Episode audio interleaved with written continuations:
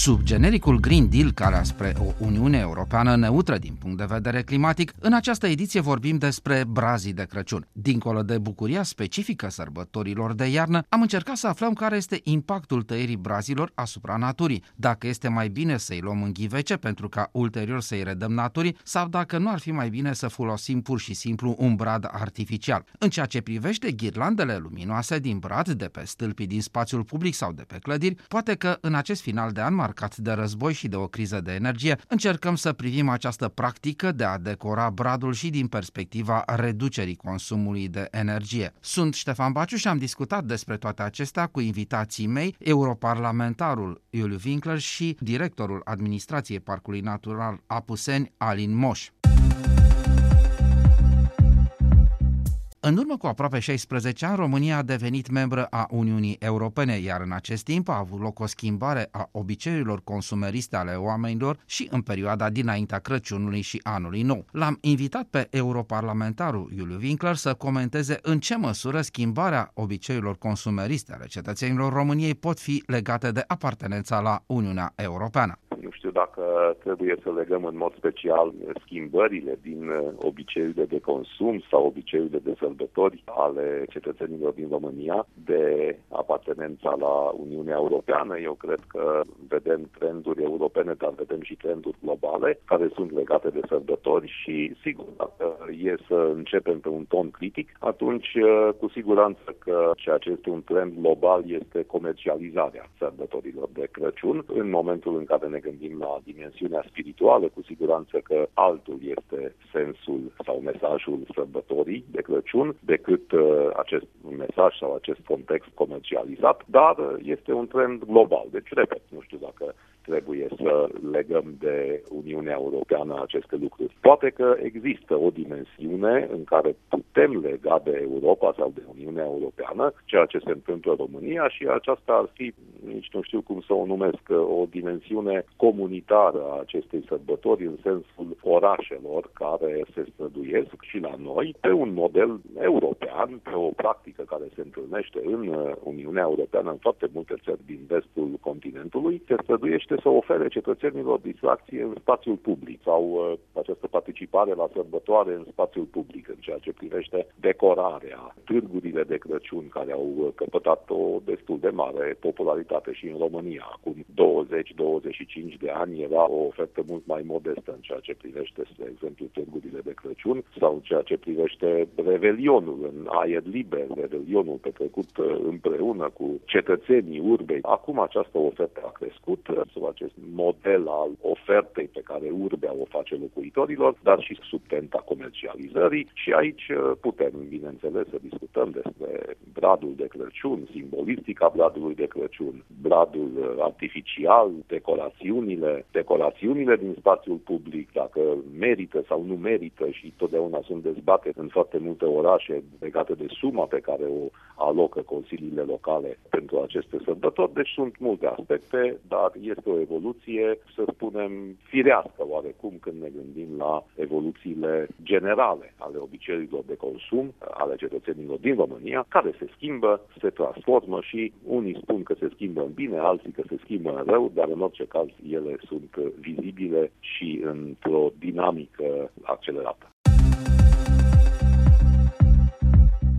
Decorațiunile de Crăciun din spațiul public, unele de-a dreptul spectaculoase, atrag toate privirile. Dintr-o altă perspectivă, acest spectacol stradal are și o notă de plată pentru achiziții și pentru energia consumată, pe care trebuie să o achite autoritățile locale sau agenții economici. În contextul costurilor mari ale energiei, l-am întrebat pe europarlamentarul Iul Winkler unde ar fi punctul de echilibru între spectacol și costuri. Eu cred că trebuie să ne gândim la economii, pentru că situația în care ne aflăm este într-adevăr una fără precedent în ceea ce privește valoarea facturilor la curentul electric, în ceea ce privește cheltuielile pe care trebuie să le raționalizăm și spun acest lucru și din perspectiva privată a cetățeanului sau a familiei care ia niște decizii legate de sărbători, dar spun și spun același lucru, nevoia de economie, de raționalizare și din perspectiva publică.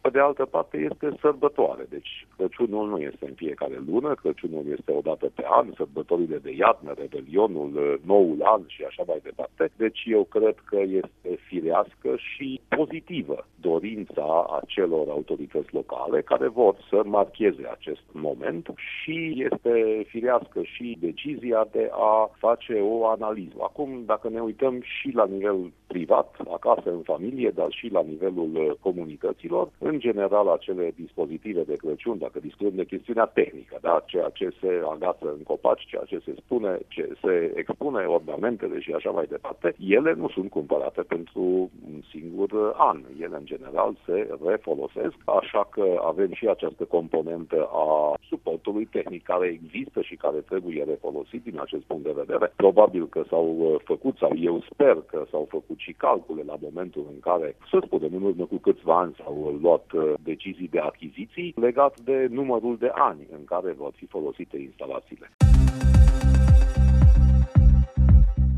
Europarlamentarul Iuliu Winkler a constatat că atât în iluminatul public cât și în cel din interiorul clădirilor există deja această tendință de a folosi corpuri de iluminat eficiente din punct de vedere energetic și că aceasta poate fi extinsă și la perioada Crăciunului. Trebuie să găsim calea bunei măsuri. Trebuie un echilibru în toate. Nu cred că este folositor nici pentru moralul general al publicului, nici pentru starea noastră generală să renunți la a marca momentul Crăciunului, dar în același timp eu cred că cu această bună măsură, cu bun simț uh, și cu un pic de atenție la partea tehnică se pot uh, găsi soluții de dispozitive care sunt uh, economice din punct de vedere energetic, care sunt moderne, care consumă mai puțin, care sunt mai sigure. Știți foarte bine că nici accidentele nu sunt uh, excluse, întotdeauna se întâmplă și accidente cu ocazia acestor sărbători. Multe dintre instalațiile care sunt foarte ieftine provin uh, evident din import și ele nu toate au uh, garanțiile tehnice de securitate de care ar trebui să beneficieze. Deci eu cred că anul acesta este poate momentul și al schimbării unor dispozitive vechi pe altele noi economice, este și anul aplicării pur și simplu a bunului simț și a dreptei măsuri atunci când decizia asupra cheltuielii pe care o vei face de Crăciun, dar este și momentul de a nu uita că totuși este un moment special, o perioadă specială a anului care trebuie marcată și eu cred că este o așteptare în public pentru a marca acest moment. De foarte mulți ani România se confruntă pe de o parte cu tăierile ilegale de arbori, iar pe de alta cu o presiune asupra fondului forestier din partea celor care fac profit din exploatarea masei lemnoase. Spre sfârșitul anului apar și tăierile uneori ilegale de braz de Crăciun. Întins pe o suprafață de peste 75.000 de hectare în județele Alba, Bihor și Cluj, Parcul Natural Apuseni are multe atracții naturale, precum și un fond silvic și cinegetic impresionant. Dialogul cu directorul administrației Parcului Natural natural Apuseni, Alin Moș, a început de la tăierile ilegale de braz de Crăciun. Putem să spunem că în ultimii ani tăierile fără drept a pomilor de Crăciun a scăzut în intensitate și bineînțeles că aici sunt doi factori care a generat această scădere a unei astfel de presiuni asupra pădurii. Primul ar fi măsurile care s-au luat în ultima perioadă în tot ceea ce privește exploatările ilegale de masele noastre de păduri în general. Și doi, așa cum cerința de pom de Crăciun vine din partea societății, a noastră, a oamenilor, ă, tot la fel societatea este cea care reacționează în ultima perioadă din ce în ce mai ă, vehement la tot ceea ce înseamnă tăieri de plantele noastre verzi, ca să mă exprim așa. Și din uh, discuțiile care le-am avut cu populația din zonă în ultimii ani, care, așa cum știm, de decenii au o astfel de îndeletnicire în preajma sărbătorilor de iarnă de a duce pomi de Crăciun, nu neapărat ne referim aici la tăierile ilegale, da? Ne referim la faptul că duceau pomii de Crăciun spre a fi vânduți în uh, piețe. Se întâmplă de decenii acest lucru, știm. Însă, în ultimii ani, din ce în ce mai mulți dintre acești, să spunem, comercianți de pom de Crăciun au abandonat uh, această îndeletnicire sau au redus-o foarte, foarte mult, tocmai pe considerentul că în ultima perioadă sunt din ce în ce mai puțini oameni doritori de a achiziționa un uh, pom de Crăciun uh, tăiat, mai ales dacă este tăiat dintr-o pădure. Am discutat cu directorul administrației Parcului Natural Apuseni, Alin Moși, despre presiunea pe care o exercită omul asupra pădurii și din această perspectivă a cererii de braz de Crăciun. Presiunea omului asupra pădurii, din acest punct de vedere, cel puțin până acum 100-150 de ani, a fost mai mult decât nesemnificativă. De aceea, pentru mine a fost oarecum interesant, ciudat să constat acum niște ani de zile în Statele Unite ale Americii faptul că orice cetățean putea să meargă la o structură de administrare a pădurii echivalentă la noi cu un ocol silvic, pur și simplu să își plătească achiziția unui pom de Crăciun pe o sumă relativ derizorie, primea un bon, după care omul mergea în pădure și își tăia pur și simplu pomul de Crăciun de care avea nevoie. Pentru că obiceiul era vechi și era vechi din timpurile în c- când oamenii erau atât de puțini în raport cu imensitatea naturii, încât un astfel de act nu avea neapărat un impact major, nu crea un prejudiciu enorm naturii, cum de altfel există riscul să se întâmple astăzi. Gândiți-vă că de curând cu toții vorbim că suntem 8 miliarde. Când vorbim de începuturile, să spunem, acestui fenomen sau momentul în care el a luat o amploare mai mare, acum aproximativ 150 de ani, eram cam de șapte ori mai puțin. Ca atare, nu știu dacă obiceiul în sine trebuie luat în discuție, cât faptul că astăzi noi suntem din ce în ce mai mulți. Și poate că o astfel de presiune, dacă ar fi multiplicată în raport cu creșterea populației pe glob, ar putea să genereze, și deja în unele zone am constatat, dar pe viitor categoric ar putea să degenereze uh, probleme și dezechilibre în anumite zone. Trebuie să ne gândim că cel vizat este o singură specie. Abies alba. Se mai utilizează evident și molidul, Picea abies. Deci, să spunem, sunt două specii care sunt utilizate ca și pom de Crăciun. Foarte rar din alte specii, dar îndeosebi sunt căutate specii de rășinoase pentru că sunt arbori veșnic verzi. Simbolistica pentru pomul de Crăciun este una foarte clară, este legat de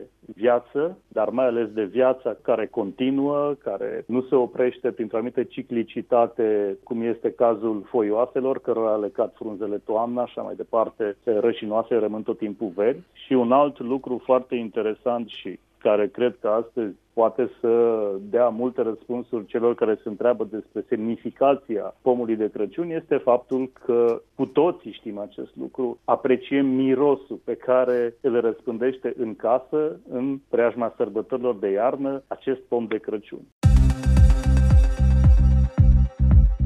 L-am întrebat pe europarlamentarul Iuliu Winkler ce preferă să aibă în casă de Crăciun, un brad natural sau unul artificial și l-am rugat să își motiveze alegerea. Întotdeauna brad natural, deci uh, acesta este Crăciunul pentru 59 de ocazii deja pentru mine. Multe uh, înainte. Brad natural din mai Eh, mulțumesc frumos, brad natural din foarte multe motive. În primul rând, eh, motivul tradiției și a atmosferei pe care dorim să o creăm. Deci, a face un brad de Crăciun nu este o obligație și a face un brad de Crăciun probabil că nu este legat doar de perioada în care sunt copii mici în familie, ci este pur și simplu un obicei în care concură foarte, foarte mulți factori și tradiția și, eu știu, anumite seturi de obiceiuri din familiile fiecăruia care se repetă an și an, legat de ornamente, legat de momentul serii de Crăciun și de ajun și așa mai departe. Brad natural pentru că această poveste a grijei pentru natură în a folosi brad artificial este o chestiune falsă. Bradul artificial este făcut din plastic, plasticul poluează, plasticul provine din hidrocarburi, deci este exact acea parte a economiei pe care noi dorim să o reducem și să reducem dependența de hidrocarburi. Pe de altă parte, sigur, eu cred că nu știu dacă există producători de brad artificial în România, poate că da, dar mă îndoiesc, brazii artificial provin din import.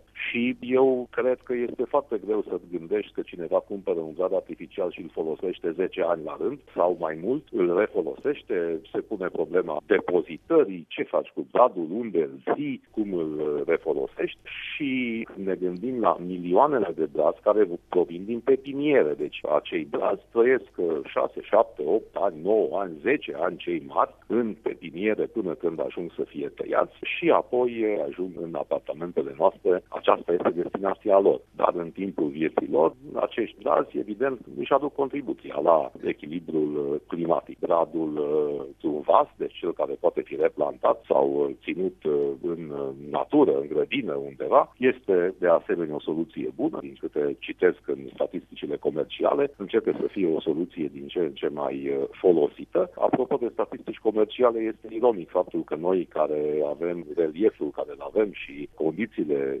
climatice pe care le avem, totuși importăm brazi foarte mulți, deci nu toți brazii pe care îi vedem în comerț sunt brazi crescuți în munții Carpați, ai noștri, ci mulți dintre ei provin și din import, ceea ce înseamnă că există o nișă pentru acest uh, business, pentru această afacere și afacerea cu brazi este o afacere extrem de bună și este bună și pentru mediu în uh, toate țările, din toate continentele în care noi avem această sărbătoare. Bradul în ghiveci pare cea mai bună soluție, însă și în acest caz pot apărea probleme după replantarea acestuia, după cum a subliniat directorul administrației Parcului Natural Apuseni, Alin Moș. Aici este o mică problemă. Întotdeauna trebuie să ne gândim că noi oamenii astăzi transferăm dintr-o zonă în alta material biologic cu mult prea multă ușurință. Și aici ne referim în principal la aceste plante care până una alta au un caracter decorativ, ca să spunem așa. Dacă acești pomi de Crăciun care sunt în ghiveci sunt uh, pe mai departe plantați în zone urbane, în zone din localități, cum de altfel se întâmplă cu multe alte plante decorative, să spunem că acolo nu ar fi atât de mare problemă, pentru că acolo oricum e deja un amestec mare de specii de multe ori din zone mai îndepărtate de noi. Însă dacă astfel de pomi care sunt în ghiveci, noi nu le cunoaștem cu exactitate proveniența și îi aducem să presupunem într-o arie protejată, vrând să facem o faptă bună. Vrem să-i plantăm acolo pentru ca ei pe mai departe să contribuie la consolidarea acelei păduri. Dacă ei genetic vin cu o informație dintr-o altă parte, s-ar putea ca în timp, aici ne referim deja la decenii sau secole, să contribuie la degradarea genofondului local. Și din acest punct de vedere, trebuie, cel puțin în acest moment, să fim mai precauți, mai atenți. Dacă materialul săditor, dacă acei pom de Crăciun au fost produși în zona noastră cu semințe care provin din zona noastră, ulterior au fost puși pe piață, cineva i-a cumpărat i-a folosit ca pom de Crăciun, știind de unde provin, iar după aceea se întorc cu ei în acea zonă din care ei au plecat, să fie plantați, nu este absolut nicio problemă. Este chiar indicat acest lucru. Și pe viitor, de exemplu, ăsta ar putea să fie un exercițiu extraordinar de bun, nu doar pentru noi și pentru zona asta, ci pentru cât mai multe zone din această lume. L-am întrebat pe directorul administrației Parcului Natural Apuseni, Alin Moș, în ce măsură o decorare, să spunem, excesivă ar putea afecta un brad în ghiveci. În mod normal nu are avea ce să-l afecteze, mai ales că, să spunem, această împodobire durează relativ uh, o perioadă scurtă de timp, de câteva zile, hai să spunem până la două, trei săptămâni, depinde cât este ținut uh, bradul respectiv împodobit. Însă ceea ce trebuie avut grijă este ca ramurile în general să fie cât mai puțin deteriorate și nu cred că mai este cazul astăzi, cum era în trecut, să fie amplasate lumânări într-un brad, pentru că pe lângă pericolul care prezintă din punct de vedere a un incendiu, știm foarte foarte bine că, din punct de vedere a propagării incendiilor, rășinoasele sunt cele mai periculoase, adică nu doar că propagă incendii, ci sunt un declanșator de incendii fantastic. Deci nu cred că astăzi cineva mai gândește să amplaseze lumânări într-un brad de Crăciun, de aceea pentru restul globuri de Crăciun, beteală, luminițe, singurul lucru la care trebuie să aibă grijă să nu îi rupă ramurile, însă cel mai important lucru de care trebuie să aibă grijă pentru ca pe viitor să aibă plăcerea ca, nu știu, 5, 10, 20 de ani să meargă în locul în care l-a plantat și să vadă acolo un brad frumos, înalt și drept, este să fie foarte atenți la mugurele terminal, adică practic la partea de sus, la vârful arborelui. Acela ar fi bine să nu fie rupt. După sărbătorile de Crăciun și după anul nou, pe lângă sentimentul de părere de rău că trebuie să renunțăm la pomul de Crăciun, apare și problema colectării și reciclării brazilor naturali, fapt remarcat și de europarlamentarul Iuliu Winkler. Sigur, se pune problema responsabilității, să spunem, a autorităților locale în momentul în care brazii își termină misiunea și undeva în luna ianuarie ajung să fie aruncați, mă refer la brazii tăiați aici. Autoritățile locale organizează și de-au început deja și în România să facă acest lucru, organizează colectarea acestora. Important e ca ei să fie tocați și folosiți ca biomasă și în acest mod reprezintă o resursă. Sigur, sunt și soluții particulare. Eu pot să vă spun ce fac eu de ani de zile, având o casă la țară cu o grădină, cu o livadă, cu câteva copaci. Eu, în urmă cu foarte mulți ani, am început să plantez brazi pe care îi las să trăiască și de unde recoltez în fiecare an un brad de Crăciun. E vorba de câțiva brazi. Dacă plantez în fiecare an 3-4 brazi, peste 6-7 ani vei avea gradul de Crăciun din producție proprie și acest lucru poate fi făcut în foarte multe locuri. Nu cred că e o rețetă care să rezolve problema, dar este o rețetă personală pe care eu o aplic și care mi se pare extrem de ecologică. Am profitat de tema pusă în discuție, Bradul de Crăciun, și l-am întrebat pe europarlamentarul Iuliu Winkler cum sunt întâmpinați aleșii și funcționarii Parlamentului European în luna decembrie. Parlamentul European are un uh, obicei în sediul de la Bruxelles și anume în fiecare an, în mod tradițional, nici nu știu când a început uh, acest obicei, pentru că eu l-am prins deja în funcțiune, ca să spun așa, colegii noștri austrieci aduc un brad de Crăciun care este împodobit la etajul 3 într-un punct de mare circulație al Parlamentului European. Eu cred că nu exagerăm, adică nu sunt alte podoabe. Sunt evenimente legate de Crăciun, dar ele sunt la alegerea colegilor, sunt colegi care fac expoziții sau mici evenimente de Crăciun. După trecerea în revistă aspectelor legate de folosirea unui brad artificial sau a unui brad natural, tăiat sau în ghiveci, este greu de stabilit care este cea mai verde soluție. Iar când discutăm și despre decorațiunile de Crăciun, trebuie să găsim calea bunei măsuri, după cum a subliniat unul dintre invitații acestei ediții sub genericul Green Deal.